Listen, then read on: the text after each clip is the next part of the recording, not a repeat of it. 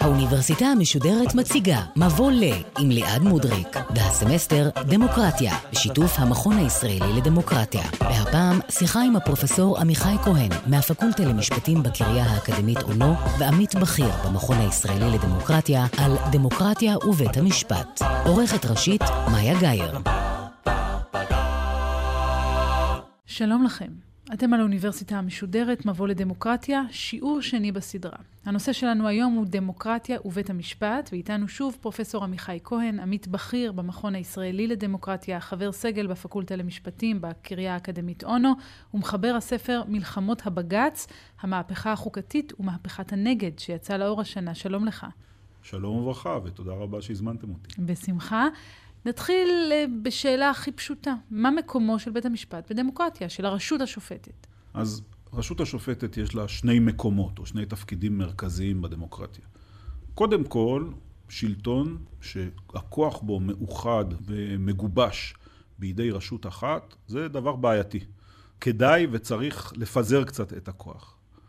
אבל התפקיד המרכזי של הרשות השופטת הוא לפקח, שרשויות השלטון האחרות לא חורגות מתחום סמכותן. אחד העקרונות הבסיסיים של הדמוקרטיה זה רעיון שלטון החוק. זאת אומרת, העם, האזרחים, הקהילה הפוליטית, העבירה לידי השלטון את הסמכויות, אבל היא העבירה אותו בצורה מוגבלת. ואת המגבלות האלה צריך לשמור. אילו הגנות העניקו בתי המשפט באופן היסטורי לאזרחים מפני השלטון?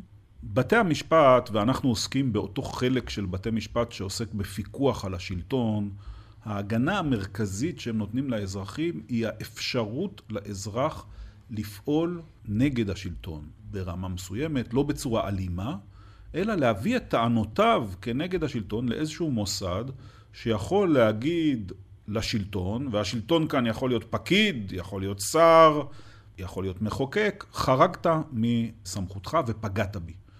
זאת הנקודת המוצא הכי בסיסית. את הפגיעה באזרח יכול וצריך השלטון לעשות רק אם יש לו הסמכה חוקית. אז אם ניקח לדוגמה במדינת ישראל, הפסיקות הראשונות הראשונות, בחודשים הראשונים של מדינת ישראל, כבר בית המשפט העליון אמר למדינת ישראל בשני פסקי דין מאוד בסיסיים, אל קרבוטלי ובז'רנו, השלטון לא יכול לשלול זכויות מאזרחים, לאסור אותם או לאסור עליהם להיות בעיסוק מסוים, אם לא כתוב בחוק שהוא יכול לעשות את זה. זאת הנקודה הראשונה. הנקודה השנייה, והחשובה יותר, אולי, היא פיקוח על רשויות השלטון שלא אחת תתגבר יותר מדי על האחרת. כבר אמרנו שאחד מהעקרונות של הדמוקרטיה זה איזשהו איזון בין רשויות השלטון, שלא אחת תהפוך להיות חזקה מדי, כי זה כשלעצמו דבר מסוכן. אז חלק מהתפקידים של בית משפט הוא גם לדאוג לאיזשהו איזון בין רשויות השלטון. בוא נדבר על אחד הנושאים הטעונים בהיסטוריה של בית המשפט הישראלי, היסטוריה קצת יותר קרובה מזו שהזכרת, וזה חוקי היסוד, והדרך שבה בית המשפט נשען עליהם בפסיקותיו. קודם כל, מה הגלגול של חוקי היסוד בישראל? אנחנו הרי רגילים גם לשמוע על כל מיני טענות למחטפים כאלה ואחרים. אז נתחיל רגע באיזשהו מבט עולמי. כמעט כל דמוקרטיה, חוץ מבריטניה וניו זילנד, יש לה חוקה. חוקה זה מערכת חוקים שהיא מעל החוקים הרגילים, שמגבילה את היכולת של הרשות המחוקקת לחוקק בנושאים מסוימים, וקובעת את חלוקת הכוח בין הרשויות השונות. אז בחוקה יש גם הגנה על זכויות, זאת אומרת נושאים מסוימים שבהם אי אפשר לפגוע בזכויות של האנשים, אפילו אם הרוב רוצה את זה, וגם החלוקה המוסדית, זאת אומרת מה התפקידים של איזה מוסד בדמוקרטיה. ואכן, בהכרזת העצמאות של מדינת ישראל נקבע שכאשר תקום המדינה, יערכו בחירות לאספה מכוננת, והאספה המכוננת הזאת, התפקיד שלה יהיה לכונן חוקה למדינת ישראל. ואכן נערכו בחירות. הבחירות הראשונות לא היו לכנסת הראשונה, הם היו לאספה המכוננת. אלא שדי מהר התברר לחברי האספה המכוננת שהם לא מסוגלים להסכים. שלא כל כך קל לכונן. לא, לא קל לכונן, ואי אפשר להסכים, ויש פה כל מיני שיקולים בעד ונגד. הם אמרו, טוב, אז אנחנו לא יכולים, אז אנחנו עכשיו הופכים להיות הכנסת הראשונה, ואנחנו נחוקק חוקים רגילים. תקופה מסוימת לאחר מכן התקבלה מה שנקרא פשרת הררי, על שם חבר הכנסת יזהר הררי, שהוא אמר, רגע, אבל אנחנו גם נחוקק חוקי יסוד, שכשאנחנו נסיים לחוקק את כל חוקי היסוד, נהפוך אותם לחוקה הכללית של מדינת ישראל. ואכן, החל מ-1958 ובמשך השנים עד 1992 חוקקה הכנסת כמה חוקי יסוד. חוק יסוד הכנסת, חוק יסוד הממשלה, חוק יסוד מבקר המדינה, כמה חוקי יסוד, שקבעו בעיקר עניינים מוסדיים. זאת אומרת, מה התפקיד של מוסדות שונים בדמוקרטיה הישראלית. ב-1992 חוקקה לראשונה הכנסת שני חוקי יסוד שעוסקים בזכויות אדם. עכשיו, זה לא שאין זכויות בכלל קודם, בחוק יסוד הכנסת קיימת הזכות לבחור ולהיבחר, אבל אלה זכויות מאוד בסיסיות ומאוד גם uh, מוסכמות, אין מחלוקת אמיתית על הזכות לבחור ולהיבחר בדמוקרטיה הישראלית. ב-1992 שני חוקי יסוד, חוק יסוד כבוד האדם וחירותו וחוק יסוד חופש העיסוק. ופה מתחיל הוויכוח. והוויכוח הזה שהוא קיים עד היום הוא בשאלה האם כאשר הכנסת חוקקה את שני חוקי היסוד האלה, ובכלל, כשמסתכלים רטרואקטיבית לגבי כל חוקי היסוד שחוקקו, האם הכוונה הייתה שהם כבר יהיו מעל החוקים הרגילים, כמו חוקה, זה לא נגזר משמם חוקי יסוד? זה נגזר משמם, אבל הטענה שכנגד היא אמרה, לא, לא, לא התכוונו שבזמן החקיקה שלהם, התכוונו רק שנסיים הכל, אז נעשה איזו אספה גדולה כזאת, וכל העם באיזושהי צורה ישתתף, אולי משאל עם, או איזשהו מנגנון שבו נצהיר שזאת באמת החוקה שלנו. זאת, זאת הטענה שכנגד. זאת אומרת... שרגע, אני רוצה לרדת לשורשה, להבין אותה. הטענה היא שחוקקנו חוקי יסוד שהם טיוטה לחוקה, לא צריך להתייחס אליהם כחוקה עד שלא נאשר אותם ככאלה. נכון. אבל בכל זאת אני חוזרת על שאלתי קודם, הם חוקי יסוד, נדרש רוב יותר גדול כדי להעביר אותם, זה לא הופך אותם ליותר? אז יש חוקי יסוד שנדרש בהם רוב מאוד גדול, ובית המשפט העליון כבר מ-1969, בפסק דין ידוע בעניין ברגמן, אמר אם אתה פוגע במה שכתוב בחוקי היסוד ואתה לא עושה את זה ברוב הנדרש, אז זה מבוטל. אבל אלה שתמכו אמרו נכון שחלק מהם זה נקרא שריון. חלק מהם אמרנו אתה צריך 61 חברי כנסת כדי לפגוע בהם, אבל לא מעבר לכך. אין להם עליונות מעבר לעניין הטכני כן. של ה-61, עד שנגיע לכתיבתה של חוקה מסודרת, והיו לאורך השנים ניסיונות לכתוב חוקה מסודרת, ואז אנחנו נגבש. ב-1995, בפסק דין, אולי פסק הדין הכי חשוב במשפט החוקתי הישראלי, פסק דין בעניין בנק המזרחי כן. נגד מגדל כפר שיתופי, מצהיר בית המשפט העליון, היו קצת עמדות מיעוט, אבל רוב גדול מאוד, וזה המצב עד היום, חוקי היסוד, גם לפני שיש לנו חוקה שלמה, הכוונה של הכנסת הייתה שחוקי היסוד יהיו מעל החוקים הרגילים. בעיניי, ההחלטה הזאת, מעבר לשאלה של האם ראוי שתהיה חוקה או לא, אני חושב שראוי שתהיו מגבלות. מעבר לעניין הזה, במילות חוקי היסוד די ברור שגם הכנסת התכוונה לדבר הזה. אני אתן ברשותך דוגמה אחת. בבקשה. לעניין הזה. חוק יסוד כבוד האדם וחירותו קובע למשל בסעיף 10, סעיף שנקרא סעיף שמירת הדינים, אין בחוק יסוד זה כדי לפגוע בתוקפו של דין שהיה קיים ערב תחילתו של חוק היסוד. עכשיו זה צריך לקרוא בפשטות את המילים. אם הוא לא יכול לפגוע בדין שהיה קיים ערב קבלתו של חוק היסוד, מכאן שהוא יכול לפגוע, שהוא יכול לפגוע במה שקורה אחר כך. זאת אומרת שהוא כן עליון על חוקים שקורים אחר כך. ויש עוד דוגמאות מילוליות בעניין הזה. הטענה המרכזית נגד זה היא שחברי כנסת מסוימים טוענים שהם לא הבינו שזה מה שהם עושים. זאת אומרת, נכון שזה כתוב בחוק, ונכון שקריאה פשוטה של החוק מלמדת שזאת המטרה, התכלית של החוק, אבל חברי הכנסת לא הבינו שזה מה שהם עושים. זאת טענה שקשה קצת אה, לחשוב איך מתייחסים אליה. זאת אומרת, אז מה חשב, מה... אז לא הבנתם, אז... זה המקצוע שלכם. כן, תפקידכם עכשיו, להבין את החוקים שאתם מסו... מחוקקים. כן, ברמה מסוימת, אה, חברי כנסת לא מבינים כל דבר שהם מחוקקים בו. לפעמים זה מגיע לקיצוניות, שממש אין להם מושג על מה הם מצביעים, פשוט יושב ראש הקואליציה אומר להם בעד, לפעמים רואים את זה. צועק בעד וכולם בעד, ונגד כולם נגד. אבל גם חוקים, חקיקה מורכבת, יש מעט חברי כנסת יחסית שמבינים.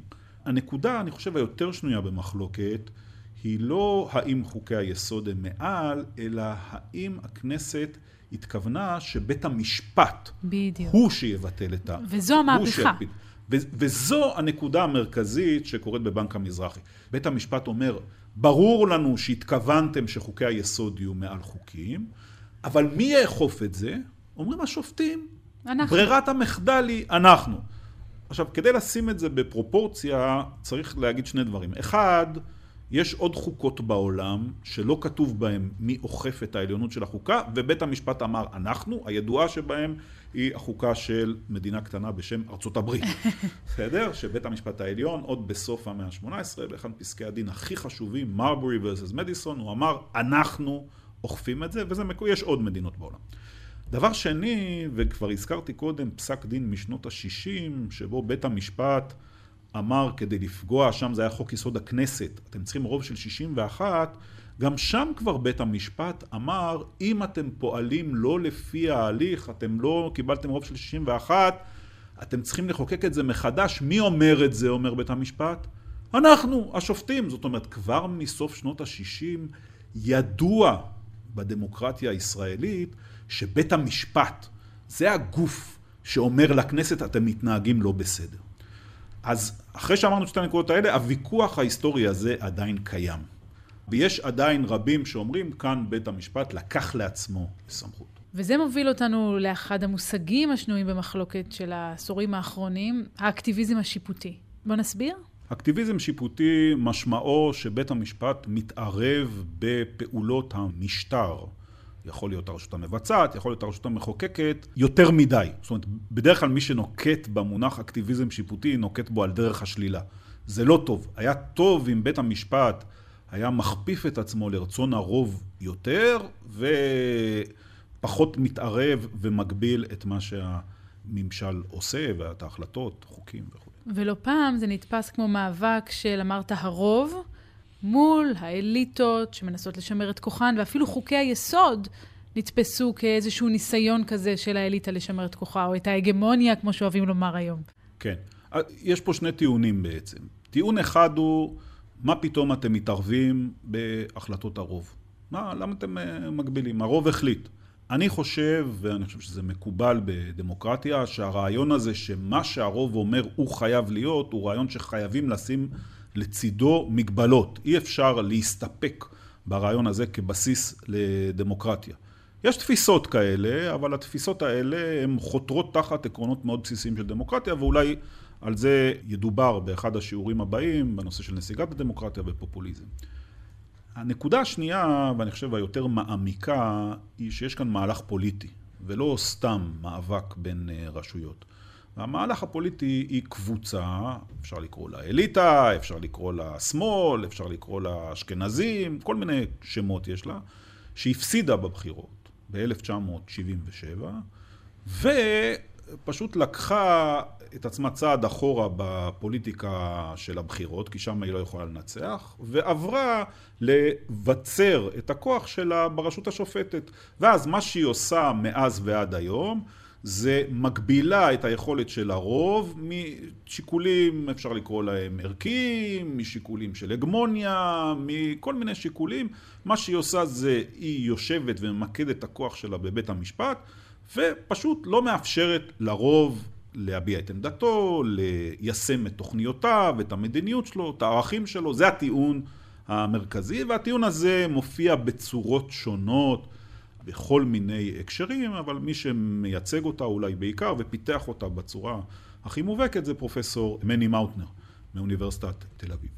לגבי התפיסה הזאת צריך להגיד שני דברים. אחד, מבחינה היסטורית זה לא לגמרי מסתדר. זאת אומרת, השמאל או השמאל הסוציאליסטי, הבורגני, הפסיד את הבחירות ב-1977. חוקי היסוד והמעבר של הכוח לבית המשפט קורים בעיקר בשנות התשעים. זאת אומרת שזה לא עבר בתקופתו של רבין.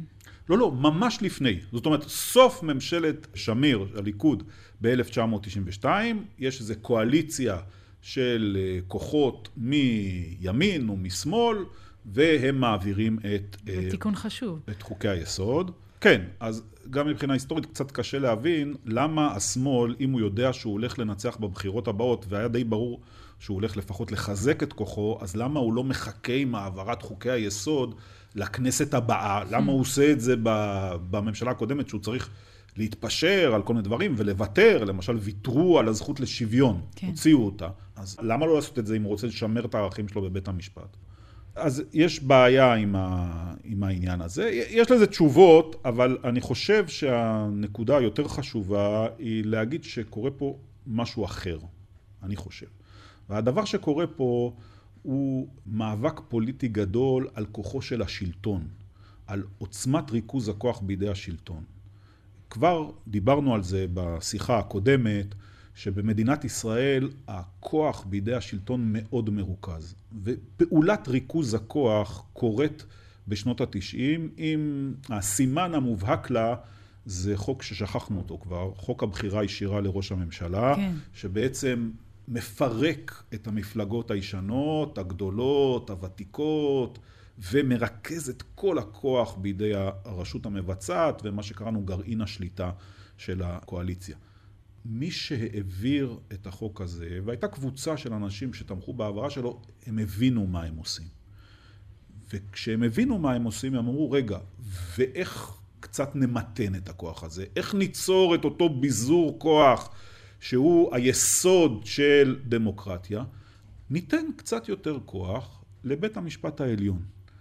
והכוח הזה שניתן לבית המשפט העליון קצת לבקר יותר את מעשה הממשלה הוא עיקר המחלוקת ועיקר הביקורת על האקטיביזם השיפוטי. עכשיו חשוב לומר, למה זה קרה מבחינה היסטורית, הוויכוח הזה הוא לא צריך להכריע לגבי היום. כשאנחנו מסתכלים על הדמוקרטיה הישראלית היום ועל תפקיד בית המשפט היום, אנחנו לא מחויבים לדברים שקרו בשנות התשעים. אנחנו צריכים לשאול את עצמנו, מה נכון היום כן. לדמוקרטיה הישראלית? והתשובה? התשובה היא שריכוז מלא של הכוח בידי גרעין השליטה של הקואליציה הוא ריכוז בעייתי. ובית משפט חזק שמסוגל להגביל את השלטון הזה הוא הכרחי. אני חוזר שוב לאיזושהי נקודה שאמרתי בשיחה הקודמת. אין דמוקרטיה בעולם שבה הכוח מרוכז בידי קבוצת אנשים קטנה כל כך כמו בדמוקרטיה הישראלית. תמיד יש איזה ביזור כוח. ועד שלא נבזר את הכוח, יותר טוב, נחזק את הכנסת, רשויות מקומיות, מה שלא נעשה, בית משפט חזק הוא הכרחי. אחרי שאמרנו את זה, צריך גם להגיד שבית המשפט בישראל, השמועות על היותו אקטיביסט קיצוני הן קצת מוגזמות, בסדר? זה לא באמת שהוא כל כך קיצוני. יש בתי משפט אקטיביסטים הרבה יותר ממנו בעולם, הן מבחינת מספר החוקים שפוסלים, הן מבחינת ההתערבות ברשויות השלטון, הן מבחינת היקף הנושאים שמתעסקים בהם. זה נכון שהוא מתערב, אבל זה לא כל כך דרמטי. אבל זה מעניין, כי אתה... אמ, מציע פה תזה שבמסגרתה אנחנו צריכים להרחיב את הביזור, אבל אם נראה מה קורה בשנים האחרונות, המגמה היא הפוכה. רק מספיק להזכיר את פסקת ההתגברות למשל. כן, הפוליטיקאים, וזה חלק מתפיסת עולם שהתייחסתי אליה בקצרה בשיחה הקודמת, ואולי אה, תרחיבו לגביה באחת השיחות הבאות. בשנים האחרונות הפוליטיקאים, תפיסת הפופוליזם, היא הגברת כוח הרוב. אנחנו לא מוכנים לקבל שום מגבלה. כל מגבלה על הרוב נראית לנו מופרכת. מה פתאום? אז הדמוקרטיה המסורתית, שהאמינה ברוב, אבל אמרה, רגע, לרוב יש בעיות ויש מגבלות ויש חסרונות, בוא נחשוב איך ממתנים קצת את הכוח שלו. כל הביקורות האלה הולכות ונחלשות. אז אנחנו רואים התקפה על התקשורת העצמאית ועל האקדמיה העצמאית, וגם על בתי המשפט העצמאיים, שהם גוף שעומד מול הרוב ומגביל את היכולת שלו לעשות שימוש בכוח השלטוני. זה נכון, זה קיים. שוב, בכלל לא רק בישראל. זאת אומרת, הטענה המרכזית שלי, שלא לומר הוכחה, נגד התזה שלפיה בית המשפט פה הוא אקטיביסט, היא שבעולם הגדול משטרים פופוליסטיים, גם אם בית המשפט הוא שמרן וזהיר ולא אקטיביסט בכלל, גם אז הם תוקפים אותו, וגם אז הם רוצים לבטל את הכוח שלו. זאת אומרת, זה כמעט לא תלוי בהתנהגות של בית המשפט. הרעיונות האלה של נחליש את הכוח, הם חלק מהתפיסה העקרונית שאומרת דמוקרטיה שווה שלטון הרוב. רגע, בוא נסביר מהי פסקת ההתגברות. אז בואו נדבר קצת על אה, פסקת ההתגברות. אז אמרנו ש... מאז 1995 לפחות, מקובל במדינת ישראל שחקיקה שפוגעת בחוקי היסוד בטלה. בית המשפט הוא מכריז על בטלות של חקיקה, הוא עשה את זה 20 פעמים בערך מאז 1995 ועד היום. כמו שאמרתי, זה לא המון פעמים, אבל יש לזה גם השפעה מצננת מסוימת על הכנסת. הכנסת לפעמים לא מחוקקת חוקים כי היא חוששת שבית המשפט יבטל אותם. עכשיו, באופן תיאורטי, הפתרון לזה יכול להיות שינוי של חוקי היסוד. יכולה הכנסת לבוא ולומר, רגע, אם בית המשפט ישתמש בחוקי היסוד וביטל חוקים, אז אנחנו נשנה את חוקי היסוד. אבל הכנסת, בנושאים מסוימים, לא כל כך מהירה לשנות את חוקי היסוד. יש נושאים שמשנים את חוקי היסוד בלי שום בעיה. נגיד אה, ראש ממשלה חליפי, זה בלי, תוך ימים, טק טק משנים פה את החוק, יש לנו שיטת משטר אחרת לגמרי ממה שהייתה. אבל בנושאים של זכויות האדם, וזה אני אומר לזכות חברי הכנסת, הם זהירים מלשנות את חוקי היסוד של זכויות האדם, את חוק יסוד כבוד האדם וחירותו, ואת חוק יסוד חופש העיסוק. אני חושב שהם מבינים שבדמוקרטיה זה הגיוני שיש מגבלות על כוחם, והם לא נוגעים בזה. אבל מה בכל זאת? בכל זאת הם רוצים להעביר חוקים מסוימים, כמו למשל החוקים נגד המסתננים שבית המשפט פסל, או את הנושאים של גיוס חרדים, שבית המשפט פסל את ההסדר של הכנסת, רוצים לפעמים. אז יש הצעה, וההצעה היא, בוא נעביר בתוך חוק היסוד, נכניס פסקת התגברות זה נקרא, כלומר כלי של הכנסת שבאמצעותו יכולה להגיד לבית המשפט, נכון שאתם חושבים שהחוק שהעברנו הוא לא נכון, אבל אנחנו אומרים לכם שהחוק הזה הוא כן טוב. אנחנו יודעים שאתם אמרתם שלא, ואנחנו אומרים בכל זאת. יש דבר כזה בעולם? קודם כל יש בישראל. יש בחוק יסוד חופש העיסוק פסקת התגברות. היא חוקקה מסיבה די אזוטרית. בית המשפט פסל מגבלות שהכנסת ניסתה להטיל על יבוא בשר לא כשר לישראל. הוא אמר, זה לא הגיוני שבישראל אפשר למכור בשר לא כשר, אבל אסור לייבא אותו לישראל, וזה, אמר בית המשפט, פוגע בחופש העיסוק. אז העבירו פסקת התגברות, ובפסקת ההתגברות הזאת עשו שימוש אחד, פעם אחת, לעניין יבוא בשר לא כשר, וזהו, לא השתמשו בה זה קיים בעוד שתי מדינות בעולם, בקנדה, ששם מסיבות אחרות לגמרי, זה נועד לתת כוח למחוזות כן. של קנדה, קנדה היא מדינה פדרלית, כן. בעיקר מחוז קוויבק הצרפתי, להבטיח לו שהאנגלים לא מנסים להשתלט עליו, זאת אומרת להגן על המיעוט מפני הרוב, וזה קיים בפינלנד, שם הם עושים בזה שימוש, פעם עשו בזה שימוש יותר, היום שימוש פחות, זהו פחות או יותר, זה כמעט לא קיים מהסיבה הפשוטה שלא שפרלמנטים לא משנים לפעמים, אבל משנים את החוקה. אבל פה בישראל רוצים לעשות את פסקת ההתגברות. עכשיו, כשלעצמו זה לא רעיון פסול, במובן הזה שיכול להיות מצב שבו הכנסת תגיד לבית המשפט, סליחה, פה אנחנו חושבים, השאלה היא באיזה רוב. כלומר, אם מדובר על פסקת התגברות ברוב רגיל, כמו שיש כל מיני הצעות, או אפילו ברוב של 61, אז המשמעות היא שבעצם הקואליציה יכולה לעשות בזה שימוש חופשי, מה אכפת לי? אז אני, לא בית המשפט יפסול, אז אני אחוקק את זה מחדש. אם הדרישה היא לרוב גבוה יותר, זה יכול להיות או מספרית, או באחוזים. או אתה צריך לגייס חברי mm. כנסת מהאופוזיציה, או למשל שעובר זמן. זאת אומרת, אחרי הבחירות הבאות. כלומר שהעם יהיה לו את האופציה מעניין. להגיד אם הוא רוצה או לא רוצה. יש כל מיני מחשבות על איך לעשות את זה. אז זה לא רעיון רק שלעצמו, זאת אומרת יכול להיות שהעם יגיד, שוב, שאלה באיזה הליך עושים את זה, יגיד אוקיי, פה בית המשפט טעה ואנחנו לא חושבים, כן. אני לפחות לא חושב ששופטים הם נקיים לחלוטין מטעויות, ודאי שצריכה להיות אופציה. מה שחשוב הוא לא לאפשר לרוב מקרי קואליציוני לקבוע דברים בנושאים עקרוניים שמנוגדים לחוקי היסוד. זה אגב מוביל אותנו לזירת התכתשות אחרת בין הרשויות שבתקופה האחרונה לפחות, והיא מינוי שופטים. אם לא נצליח להגביל את כוחו של בית המשפט העליון, אולי נוכל לשנות את דמותו. גם פה צריך להבדיל בין שתי גישות לעניין הזה. יש גישה שהיא גישה בעיניי מאוד לגיטימית. שאומר הרוב, יש השלכה של הנושאים השיפוטיים על נושאים ערכיים, ואנחנו חושבים שצריך להיות שינוי בעניין הזה. וגם הם אומרים אולי בצדק, לא ייתכן שתשב חבורה שהיא מנותקת ממה שרוצה הרוב, והיא זו שתקבע מה יהיה בגורלה. ולכן אנחנו מובילים שינויים מסוימים בדבר הזה בצורה ממותנת, לאורך זמן. צריך לזכור, התחלופה של בית משפט בדמוקרטיה היא תמיד בתקופות זמן ארוכות יותר כן. מאשר התחלופה של הבחירות. ולכן יש השפעה מסוימת של הפוליטיקאים על מינוי שופטים, וככל שלאורך שנים יש רוב גדול מאוד לכיוון מסוים, והוא מביא לשינוי בזהות השופטים, בסדר, אז זאת ה... זאת הדמוקרטיה. בסוף, בסוף, אי אפשר לחסום את הרוב בדמוקרטיה לאורך זמן. הבעיה היא כאשר נכנסים לעניין הזה שיקולים שהם שיקולים הפוכים לשיקולים הדמוקרטיים. לא שאני ממנה שופטים שיתמכו יותר בעמדות מסוימות, אבל ישמעו על העקרונות, אלא שהמטרה היא להחליש את בית המשפט.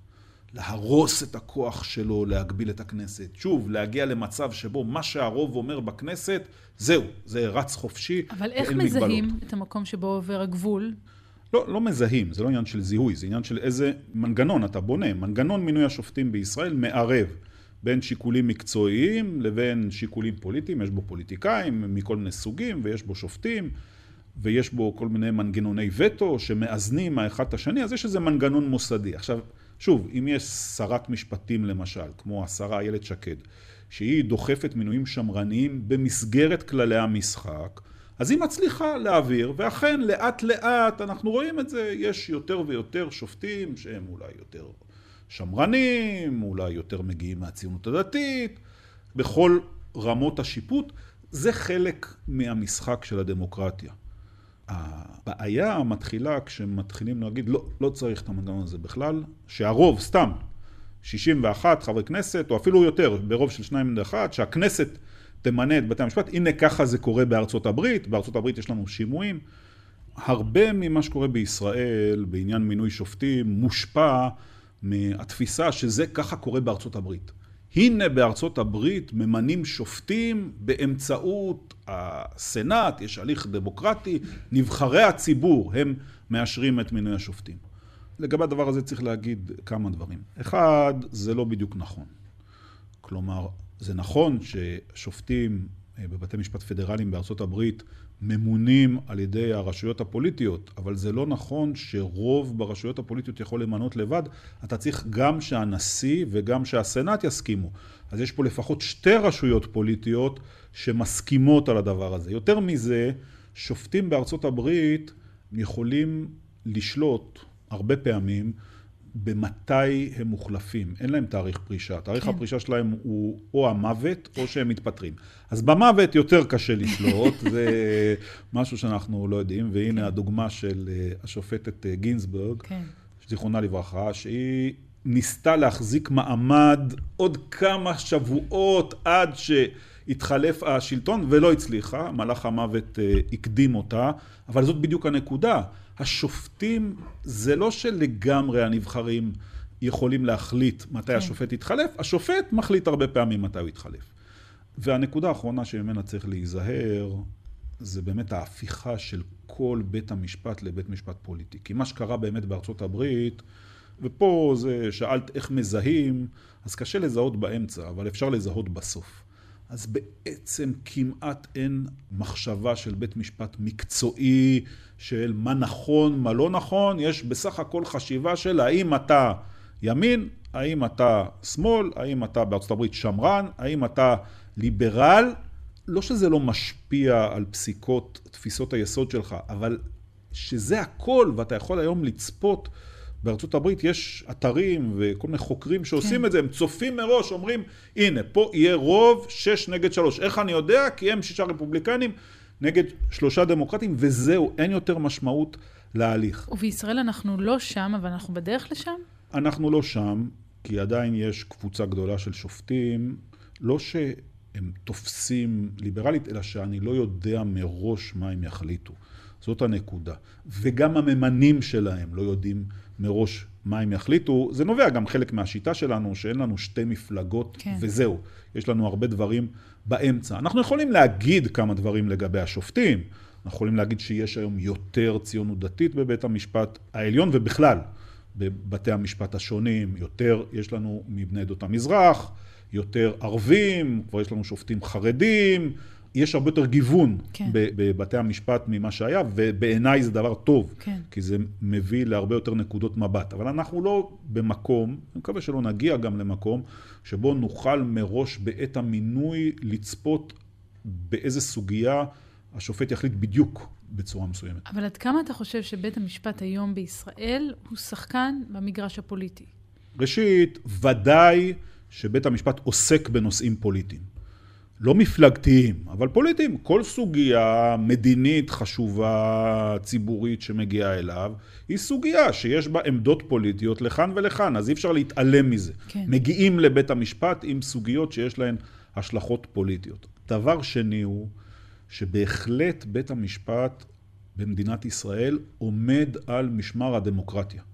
ככל שדמוקרטיה עם עקרונות ליברליים זו סוגיה פוליטית ששנויה במחלוקת, אז כן, אפשר להגיד שבית המשפט נמצא בצד מסוים, בצד שמאמין באיזון בין רשויות, בשמירה על זכויות אדם, בשוויון בין כלל האזרחים במדינה.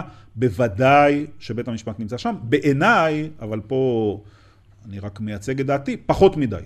ונקודה אחת חשובה, בגלל התפיסה הפופוליסטית הזאת של הרוב קובע, יש קבוצות פוליטיות שיש להן אינטרס לכלוא את בית המשפט באיזה קופסה ולהגיד, ואתה פוליטי, לא בצד שלי, בצד של האחר, ולכן אני מתעלם ממך ומזלזל בך ו...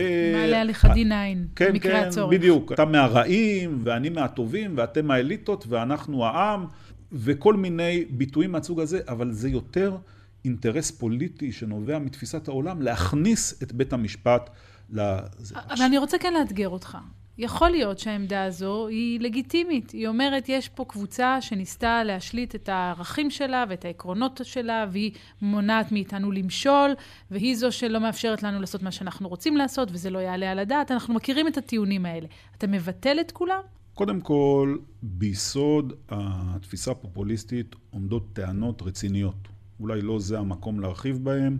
זה נכון. תהיה לנו תוכנית שתוקדש רק לזה. זה נכון שהיו קבוצות במדינת ישראל שהושתקו. זה נכון שהלאומיות במדינת ישראל נכנסה בעיני אנשים מסוימים לדרג משני וזה לא היה בסדר, זה נכון שמבחינה כלכלית יש בעיות ואפליה במדינת ישראל. הטענות האלה הן נכונות, ולא כל מה שהיה זה קדוש ועכשיו בוא נחזור לאיך היינו באיזה פעם מדומיין, שאף פעם לא היה כמובן, כי זה לא... אבל השאלה האמיתית היא, האם אנחנו חושבים על דמוקרטיה בתור דמוקרטיה ליברלית, שבה רשויות השלטון מוגבלות ותפקידן לשמור על חירות האזרח, או אנחנו חושבים על דמוקרטיה בתור איזשהו כלל משחק מאוד פשוט, והייתי אומר אפילו אה, נאיבי כזה, שלרוב קובע. וזהו, אין, אין פה שום דבר אחר. מי שחושב על דמוקרטיה בתור תחרות בין רעיונות, ואומר, רגע, וצריך לשנות את הערכים, וצריך לשנות קצת את האיזונים, ושופטים קצת אחרים, אני איתו. זאת אומרת, זה בהחלט לגיטימי, וזה גבולות המשחק הדמוקרטי. גם אי אפשר להתנגד לזה. גם אם הייתי אומר לא, אז אין משמעות להתנגדות. מי שאומר, אני רוצה כאן דמוקרטיה אחרת. ובעיניי הדמוקרטיה היא רק כלל אחד. הרוב קובע וזהו. בואו נזרוק את כל הכללים האחרים. טוב, אז באמת אני מודה, בתשובה לאתגר שלך, אני מודה. בעיניי זה פסול. ועם האמירה החזקה הזו, נדמה לי שאנחנו אה, נסיים. אני רוצה מאוד מאוד להודות לך על השיחה הזו ועל הפרספקטיבה שפתחת בפנינו, על הקשר בין מערכת המשפט לבין שלטון דמוקרטי או משטר דמוקרטי, ואנחנו עוד נמשיך לעסוק בסוגיות האלה ובאחרות בסמסטר הזה. פרופסור עמיחי כהן, תודה רבה לך. תודה רבה לך.